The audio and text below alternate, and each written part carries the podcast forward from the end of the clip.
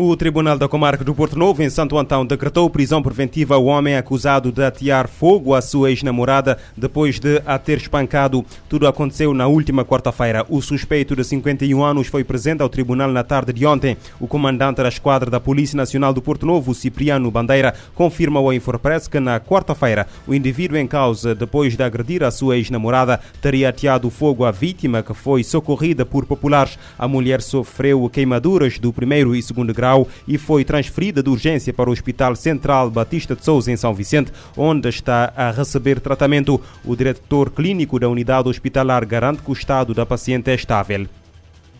Os tribunais têm pendentes mais de 2 mil processos por crimes de violência baseada no género, essencialmente contra mulheres, mas o número anual de novas queixas apresentadas está a descer desde 2016, de acordo com o relatório anual sobre a situação da Justiça referente ao ano judicial 2020-2021, elaborado pelo Conselho Superior do Ministério Público. Eh, transitaram para o atual ano judicial iniciado a 31 de julho um total de 2.025 processos de crimes de VBG. De acordo com o documento registrado registrou-se uma diminuição de pendências na ordem dos 18,2% em 2020-2021. Os crimes de VBG abrangem genericamente a violência física na família ou no namoro, a violência doméstica, psicológica, emocional ou sexual, sendo as mulheres as principais vítimas. O ICIEG tem realizado várias ações no país uh, para o combate à VBG, incentivando a denúncia dos casos, mas também pedindo uma aposta na educação para a tolerância,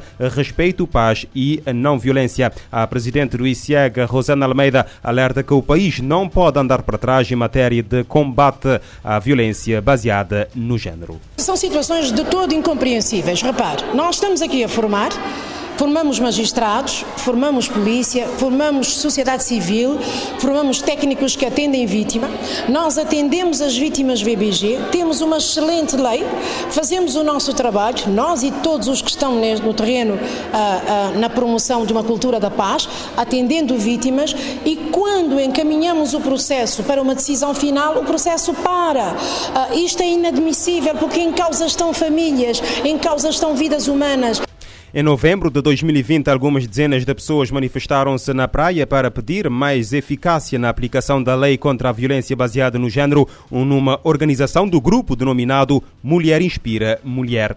E em Cabo Verde, em cada 100 consumidores de drogas, 4 têm infecção por VIH-Sida. Quem o diz é a secretária executiva do Comitê de Coordenação do Combate à Sida, Maria Celina Pereira, que cita os últimos estudos sobre a matéria. Maria Celina Pereira fez estas declarações ontem à imprensa à margem da ação de capacitação de equipas móveis de intervenção de proximidade para a redução de riscos de minimização de danos associados ao consumo de, uh, substâncias, uh, promovida pela Comissão de coordenação do álcool e outras drogas e pelo CCS-SIDA, em parceria com o Escritório das Nações Unidas sobre Drogas e Crime. Segundo a secretária executiva, há evidências que demonstram que a grande maioria dos consumidores de drogas têm comportamento sexual sem uso de preservativos. Maria Pereira refere que em Cabo Verde existem também relatos que demonstram que certos consumidores de drogas têm múltiplas parceiras sexuais, por isso correm um risco maior de ficarem infectados com VIH.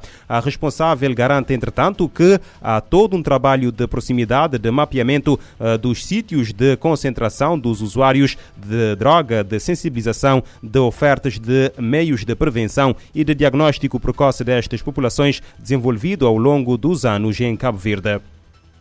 As autoridades do Alabama executaram na quinta-feira um afro-americano condenado por homicídio de uma mulher há 30 anos depois da suspensão no último minuto da execução em fevereiro. Uh, Willie Smith, de 52 anos, foi morto com injeção letal numa prisão do sudoeste do estado do Alabama. No corredor da morte há 30 anos, Smith foi condenado por homicídio em 1991 de uma jovem de 22 anos. Em fevereiro, data inicial da execução, o Supremo Tribunal dos Estados Unidos da América suspendeu depois de decidir que a ausência de um uh, capelão na Câmara de uh, Morte era ilegal. A pena capital foi abolida em 32 estados norte-americanos e três aplicaram uma moratória sobre a aplicação. Willie Smith é o primeiro condenado à morte a ser executado no Alabama desde o início da pandemia da Covid-19. E pelo menos 10 dissidentes de um grupo de, guerrilha foram mortos em confrontos com exército colombiano numa zona rural do departamento de Cacuca, uh, no sudoeste do uh, país. O comandante da terceira divisão do exército colombiano, general John Jairo, uh, disse na quinta-feira que os dissidentes mortos integravam o grupo dissidente das ex-forças armadas revolucionárias da Colômbia, conhecido como Frente Carlos Patignon, que opera naquela região. O responsável indicou que quatro pelotões foram destacados para a área para evitar que os dissidentes entrassem em conflito com a guerrilha do Exército de Libertação Nacional, o que poderia resultar em ataques contra a população civil e causar mais homicídios, insegurança na área e uh, deslocações. Grupos de tráfico de drogas estão presentes na região de Cauca, uh, onde se confrontam em várias zonas de cultivo ilegal de uh, cocaína e marijuana, bem como pela extração ilegal numa área que é também um corredor-chave para a circulação de mercadorias ilegais. As agências da ONU estão a ajudar a população no Afeganistão através eh, de medicamentos e alimentos. Os eh, suprimentos médicos e kits de higiene eh, são entregues pelo Unicef para tratar e prevenir casos de diarreia que já afetou mais de 1.500 pessoas. O Programa das Nações Unidas para o Desenvolvimento quer fomentar iniciativas para movimentar a economia local, evitar o colapso e mitigar a pobreza o Fundo das Nações Unidas para a Infância e o Programa das Nações Unidas para o Desenvolvimento estão promovendo iniciativas para auxiliar a população afegã. A instabilidade após a tomada do poder pelo Talibã em agosto tem dificultado a chegada de ajuda humanitária no país. Por isso, o Escritório da ONU para a Coordenação de Assistência Humanitária vem fazendo apelos para intensificar os auxílios no Afeganistão nos últimos meses. Com os casos de diarreia aguda aumentando e ameaçando crianças no país, o Unicef enviou 40 toneladas de medicamento para Cabul. Os suprimentos fazem parte da resposta de emergência da agência e serão direcionados para o tratamento de cerca de 10 mil pessoas que sofrem de desidratação causada pela doença. Nas últimas semanas, o número total de casos relatados ultrapassou 1.500 na capital afegã e nos distritos vizinhos. De acordo com as informações do Unicef, a situação se agrava pelos níveis alarmantes de desnutrição entre crianças menores de 5 anos, um surto de sarampo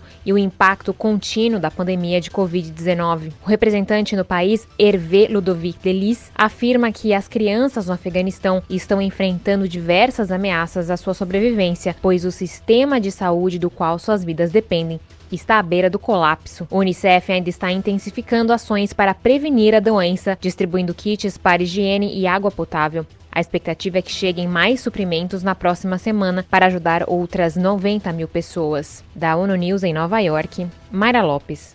A instabilidade no Afeganistão após a tomada do poder pelo Talibã em agosto tem dificultado a chegada da ajuda humanitária ao país. O cotidiano de milhões de pessoas em todo o mundo ainda é marcado pela fome e pela violação do direito à alimentação. A denúncia foi feita hoje pela especialista Miriam eh, Wimmers, representante da organização não-governamental alemã WHH, uma das entidades responsáveis pela elaboração do Índice Global da Fome. A responsável aponta os conflitos como o principal motor deste cenário. A edição deste ano do relatório Índice Global da Fome, que analisou a situação em 135 países, revelou que a luta contra a fome está perigosamente aquém dos objetivos globais traçados e que o mundo como um todo, em particular 47 países, grande parte eh, localizados na África subsaariana e no sul da Ásia, não conseguirá atingir um baixo nível de fome até 2030. As Nações Unidas lembram que atualmente quase 40% da população mundial, cerca de 3 mil milhões de pessoas não têm acesso a uma alimentação saudável e que a pandemia da Covid-19 deixou mais de 140 milhões de pessoas sem acesso a alimentos de que necessitam.